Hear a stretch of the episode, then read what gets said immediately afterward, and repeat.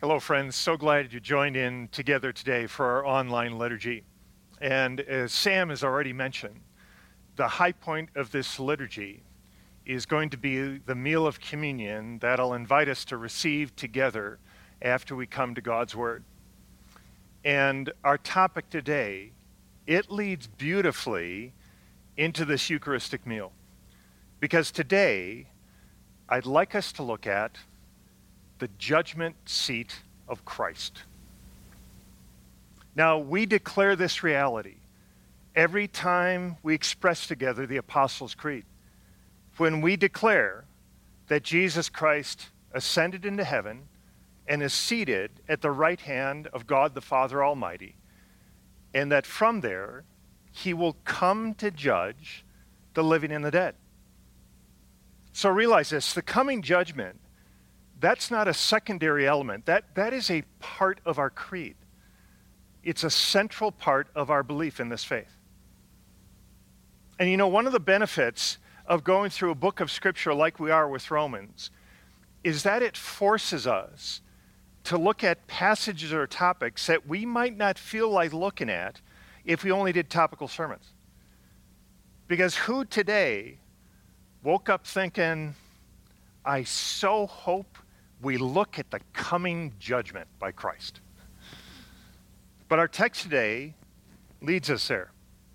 So turn with me, if you have your Bible app or Bible with you, to Romans chapter 14, and let's hear again what the Apostle Paul wrote there. We'll pick it up in verse 10. And as we do, friends, remember, this is a word of God. And Paul writes in verse 10 Why do you pass judgment on your brother, or you, why do you despise your brother? For we will all stand before the judgment seat of God. For it is written, and here he quotes from Isaiah 45 As I live, says the Lord, every knee shall bow to me, and every tongue shall confess to God. So then each of us will give an account of himself to God. Okay, now, as we've seen over the past two weeks, the context for Paul's teaching here is that the people in the church of Rome, they were passing judgment on each other. They were despising each other over non essential, really secondary matters in following Christ.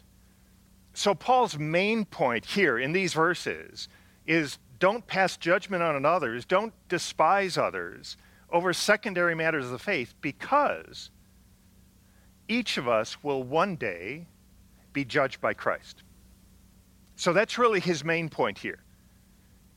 But I want us to move from these verses and really want us to focus in today on what he's saying about the judgment seat of God, the judgment seat of Christ. Now, Paul says something very similar to this in his second letter to the church in Corinth. Listen to what he writes. This is 2 Corinthians 5:10. For we must all appear before the judgment seat of Christ, so that each one may receive what is due for what he has done in the body, whether good or evil. Okay, now, I know you were going to ask, so I'll just note the original Greek term in both Romans 14 and 2 Corinthians 5 that we translate as judgment seat, that originally was a Greek word, bema. And so we ask, What's a bema? Well, in biblical times, the judgment seat or the bema, it was really kind of a, a raised place that you mounted by steps. It was something of a formal platform that was the official seat of a governor or judge. So the cool thing is that even today, you can go to the ancient town of Corinth in Greece. You can just kind of walk up the central city boulevard or Cardo into the middle of town, just as the Apostle Paul walked there 2,000 years ago. And there you will find, right in the middle of the town square or forum, the ruins of the Roman government headquarters. And right in front of it, the Bema. Okay, now this is a picture of the ancient Bema, which still stands in the city of Corinth. And that little white sign there, if you can see it in the middle of it, that sign has a Greek word, Bema. That was really the outdoor public judgment seat where the Roman governor would sit to dispense justice, to really try cases. Now, it's really, as you can see in this picture, it's lost some of its old glory, but it was right there. Acts 18 tells us that the Apostle Paul stood before the Roman governor Gallio to be judged shortly before or after he wrote this letter to the church in Rome. So Paul knew he had experienced an earthly judicial bema. It was fresh in his mind when he wrote Romans. Now, the bema, it also referred, though, to a raised elevation stand or platform at athletic events. Because the athletes in Greek and Roman games, they were passing before the judge's reviewing stand after the competition, before the bema, in order to receive the rewards that they'd earned in the race they just run. And so, this athlete's reward ceremony is an aspect of the judgment seat of Christ expressed in scriptures, such as, for example, over in 1 Corinthians, where Paul writes this. This is in 1 Corinthians chapter 9 and verse 24. Do you not know that in a race all the runners run, but only one receives the prize at the Bema? So run that you may obtain it. Every athlete exercises self control in all things. They do it to receive a perishable wreath, but we an imperishable. Okay, so all of that is the ancient imagery that Paul is drawing upon as he explains to us about the judgment seat, about the bema of Christ. Okay, so with that understanding, let's look at and be reminded of Paul and Scripture's teaching on the coming judgment together. And really, as we do this, there are really five questions about the judgment to come that I want us to reflect on together today. And we're going to be looking at a lot of Scripture. I'll let you know ahead of time just because I want to make sure you can see exactly where I'm getting the answers to these questions. So let's look at five questions on the coming judgment. First question is just this Okay, how many judgments will there be when Jesus returns? Now, we won't go into this in great depth today, but I just wanted to bring it up because you might know that some scholars believe that the judgment seat of Christ and the great white throne judgment that's described in the book of Revelations, they believe that those are two different coming judgments. Okay, why? Well, this is a vision that John had of the coming judgment that will take place at Jesus Christ's second coming. According to John, listen, this is Revelation 20, verse 11. And John writes, Then I saw a great white throne and him who was seated on it from his presence, earth and sky fled away, and no place was found for them. And I saw the dead, great and small, standing before the throne, and books were opened. Then another book was opened, which is the book of life. And the dead were judged but what, by what was written in the books according to what they had done. Okay, now there is so much we could look at in this passage, but I just kind of mainly want us to see this. Some believe that first there will be this great white throne judgment at which those who have believed in Christ are led into God's eternal kingdom, and those who have not believed in Christ will be led into hell, which, whatever it actually looks like, is just eternal separation from God. Because Scripture is clear that our eternal destiny is based on how we respond to Jesus Christ. But then, some scholars would say, either before or after that great white throne judgment, they believe there will be the judgment seat of Christ, at which believers will be rewarded for what they've done during this lifetime. Okay, now that's one view. And actually, that's a fairly recent view, primarily from just the past 200 years or so. But rather, from most of Christian history, though, the understanding has been that there will be one judgment at which believers and unbelievers are separated and sent to their eternal destinies, but also at that judgment, believers will receive their eternal rewards. Okay, so whichever of those views you hold, or whatever you think the timing around those judgments will be, the main point is just that both those realities will take place when Christ returns. Believers and unbelievers will be separated into their eternal destinies based on how they responded to Jesus Christ. And believers will be judged and rewarded according to their works. Okay, now that I think immediately prompts a second question for us. Okay, so followers of Christ will be judged and rewarded according to their works? And the answer, very briefly, is yes. That is exactly what the Apostle Paul is saying, both in Romans 14 and in 2 Corinthians 5. Because in 2 Corinthians 5, Paul has been talking, first in chapter 4, about the struggles involved in Christian ministry, which he likens, interestingly, to an ongoing death, which is one way to describe ministry. But then in chapter 5, Paul expresses his joy at the knowledge that death is followed by eternal life. Okay, so hear this again. This is verse 9 of 2 Corinthians 5. So whether we are at home or away, we make it our aim to please God. For we must all appear before the judgment seat of Christ, so that each one may receive what is due for what he's done in the body, whether good or evil. Okay, so the answer, therefore, is yes. Followers of Christ will be judged according to our works, as will everybody else.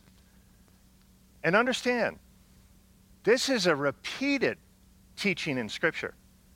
Just listen to two other passages on this words from Jesus himself. This is from Matthew chapter 16 verse 27. Jesus said, "For the Son of man is going to come with his angels in the glory of his Father. This is the second coming, and then he will repay each person according to what he has done." Okay, then let's flip back over to Revelation. And here again, this is in Revelation 22 and verse 12. Jesus said, Behold, I am coming soon, bringing my recompense with me to repay each one for what he has done. And notice, there are plenty of other texts teaching this very same thing. Okay, so there are then some other questions that follow on the heels of those passages, right?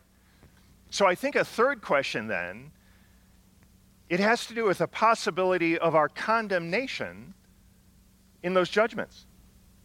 Okay, here's the question. So, does this mean then that Christians might be condemned in the judgment to come? Okay, and here we have an opportunity to really employ just a, a vital principle in interpreting Scripture. And the principle is just this interpret unclear Bible verses, passages, or teaching based on clear verses, passages, and teaching. For example, as we read those passages, we turn then back to Romans and hear these words. This is from Romans chapter 8. In Romans 8, verse 1, profound words from the Apostle Paul as he says this There is therefore now no condemnation for those who are in Christ Jesus. Okay, so just on the basis of that one verse alone, and of course, there are myriad others just like that. We can therefore conclude that while believers will be judged after death, we will not be condemned. We will not be consigned to hell. In fact, Jesus tells us in the Gospel of John, this is John chapter 6 and verse 4, 40 rather. Jesus said, Everyone who looks on the Son and believes in him shall have eternal life. I mean, that is a clear statement on the basis of the basis of our justification at the end for all who look to Christ in faith. Okay. So I think a fourth question then is this. Okay, if salvation is by grace alone, if it's apart from works, then how can believers be rewarded in eternity for our works? How does that work? And first, we again have to observe and recognize that the New Testament, it definitely states that we will be rewarded for our good works. Now, when Scripture says that men and women are unable to please God by their works, it is speaking there of those who have not turned to Christ, of unregenerate sinners who are trying to be justified before God by their works. And that can't be done. But that doesn't mean that believers, that regenerate followers of Jesus, cannot please God, cannot do genuinely good works by means of active faith in Christ. Okay, so while the unsaved person can't please God, the saved person, by faith in Christ and through the empowering of the Holy Spirit, can do just that, even though our works in this life are never perfect. For example, right after assuring us that salvation is not by works in Ephesians chapter 2, Paul says this. This is from Ephesians chapter 2 and verse 10, and we read this We are God's workmanship, created in Christ Jesus for what? To do good works, which God prepared in advance for us to do. So, really, remarkably, the Bible insists that we will be rewarded for good works that we do in this life, even though we know they're only a result of God's own work in our lives. So, uh, really, a clear example of this principle, it's found in the Sermon on the Mount, where Jesus says this in that familiar passage. This is Matthew 6, verse 19. Just listen as I read this. Jesus said, Do not store up for yourselves treasures on earth where moth and vermin destroy and where thieves break in and steal, but rather store up for yourselves treasures in heaven where moths and rust and vermin do not destroy, where thieves do not break in and steal. In other words, the saying, you can't take it with you, simply isn't true when it comes to followers of Christ. Because by God's grace, we can send such treasures ahead of ourselves in the form of good works for the life to come. Okay, so a fifth question then is simply this How can this be? really? How can we get rewards for what is really God's work of grace in us? And the answer is because of God's grace in Christ. It is in Christ that our works are received by God with favor and then rewarded by his grace. I think the biggest problem for most of us as we hear all this is that it can sound like a contradiction of salvation by grace through faith. Because we read, for example, back in Ephesians 2, those familiar, those profound words of declaration in Ephesians 2 and verse 8. It says, For by grace you've been saved through faith. And this isn't your own doing, it's a gift of God. It's not a result of works, so that no one may boast. So we affirm our salvation, it's not of works. Meaning, works don't earn our salvation. Our works don't somehow put God in our debt so that he needs to repay us for the wages in that way. I mean, that would just contradict grace. And as we read back in Romans, again, one of the great verses of Romans, Romans 6:23, for the wages of the sin of death, but the free gift of God is eternal life in Christ Jesus our Lord. So God offers eternal salvation just as a free gift to be received by faith, and it's not earned one bit by works. Okay. How then can I say that the judging of believers will not only be the really the public declaration of our rewards in God's kingdom according to our deeds, but that it will also be the public declaration of our salvation, our entering into God's kingdom according to our deeds. How do we say that? And the answer, in a few sentences, is that our deeds will be really the public evidence brought forth in Christ's courtroom to demonstrate that our faith is real. And our deeds will be the public evidence brought forth to demonstrate the varying measures of our obedience of faith. To put it another way, salvation is by faith. And even our rewards are by faith. But the evidence of invisible faith, as we stand before the judgment seat of Christ, will be a transformed life. So be clear in this. Our deeds, they're not the basis of our salvation, but they are the evidence of our salvation. They're not the foundation, but they are the demonstration. Because our deeds, our good works, are the fruit of our faith in and union with Christ. Let, let me just give two examples of this so we just have more clarity on it. Okay, f- first, for one, just consider the thief on the cross who was crucified beside Jesus. And, and Luke 23 tells us that he called out to Jesus in faith while they were both hanging on the cross. And Jesus said to him that that very day he would enter paradise. So let's ask the question what will judgment be like for him when God opens the books of life and his works are weighed in the presence of God? We could say that 99.9% of his life will be sin. It's really only the final hours of his life that will display the fruit of faith. I mean, he had no time to do good works. But even so, at the judgment, and maybe we'll watch it happen, God will open the book of eternal life and will show the name and declare the name of that thief on the cross because his salvation will be secured through the blood of Christ.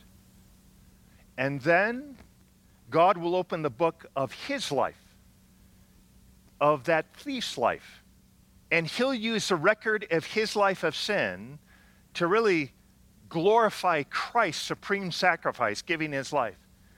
And then God will use the last page of his life to show the change that was wrought in that thief's attitudes and words. And just that last page of his life, truly his last hours on the cross, those will be the public confirmation and declaration of that thief's faith and union with Christ. And what grace! Therefore, friends, hear, hear me on this. When we say that the record of the good works of our life will be a public confirmation of our faith and of our union with Christ, I do not mean that the record will contain more good works than bad works. May or may not be so. That's not what I'm saying. It may or may not be the case.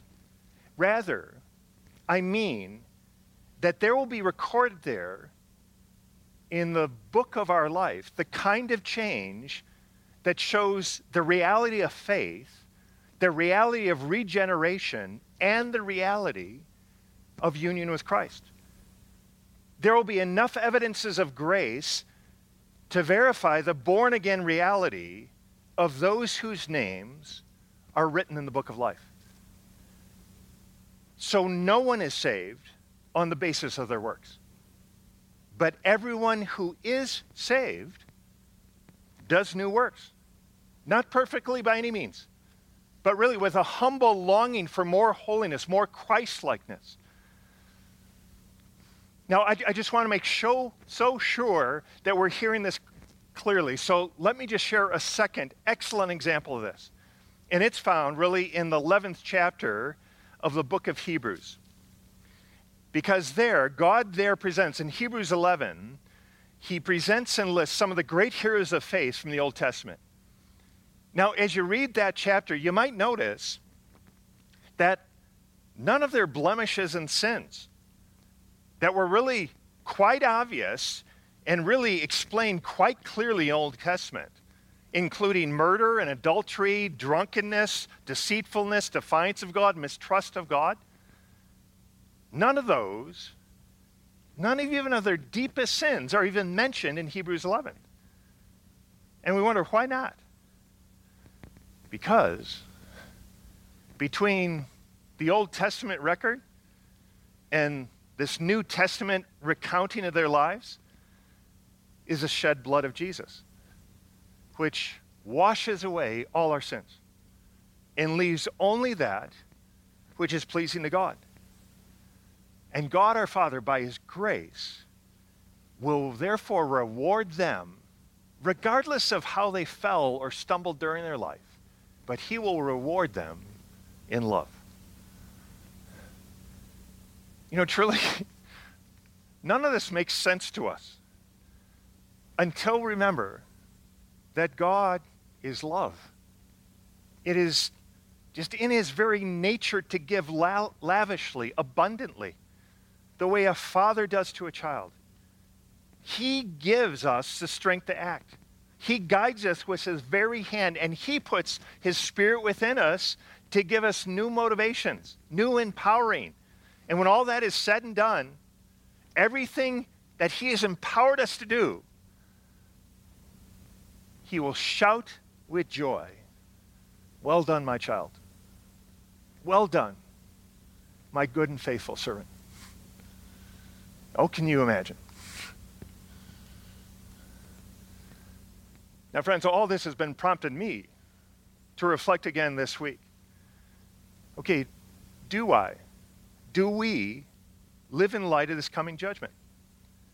To put it another way, does the way I live my life only make sense if there's a coming judgment and eternity to come? Because that should be the case if I'm following and pursuing Christ. I mean, the choices, the priorities, the investments of my life, they truly should only make sense if there is a life to come. And the other hand, as one writer put it, the modern person is betting their eternal destiny that there is no final judgment. And so the choices they make, therefore, reflect that belief. So, what do our lives declare? You know, John Climacus, he was a 7th century monk who wrote this You cannot pass a day devoutly unless you think of it as your last. The person who lives daily with the thought of death is to be admired. And the person who gives himself to it by the hour is surely a saint. Because a person who has heard themselves sentenced to death will not really worry about the way theaters are run. How about for us, friends? There is a coming judgment, and in it, our only hope is Jesus Christ. So, how fitting then, as we hear these words of what is to come, that we remember about what Paul said in 1 Corinthians 11 when he reminded us that as often as we eat this bread and as often as we drink this cup, we proclaim Christ's death until he comes. So we, with men and women of faith across the nations, join in again and we break this bread and we come to this cup And we pray to our Father, Oh, Father, feed us spiritually with this meal. So I would invite you, wherever you are, to take the bread that is before you and hear these words of hope and encouragement. The body of Christ broken for you. Take and receive.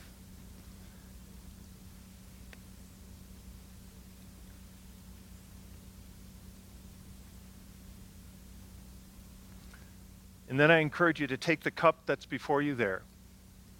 And as you take it and drink it, again remember the blood of Christ poured out for you. Let's drink together.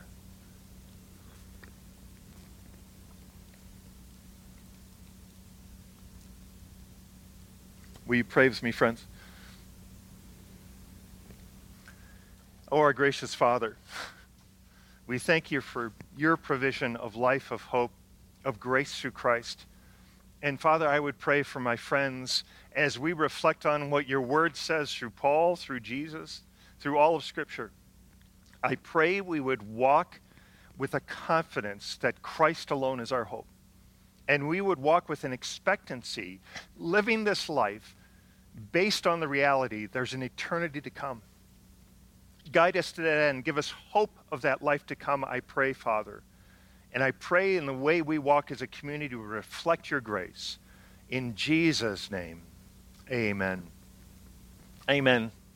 Great to be joined with you again today, friends. And I encourage you as we continue in the season of Lent uh, to go to our website to take advantage of the Lenten resources that are there, even the daily readings you can read or listen to as our staff reads from Scripture uh, each day in the season of Lent.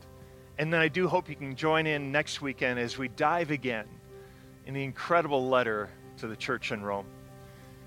But as you walk into this week and as you wait for Christ's return, now may the Lord bless you and keep you. May he cause his face to shine upon you and be gracious to you. And may he lift his countenance on you this week and give you his incredible peace. In the name of the Father and the Son and the Holy Spirit. Amen.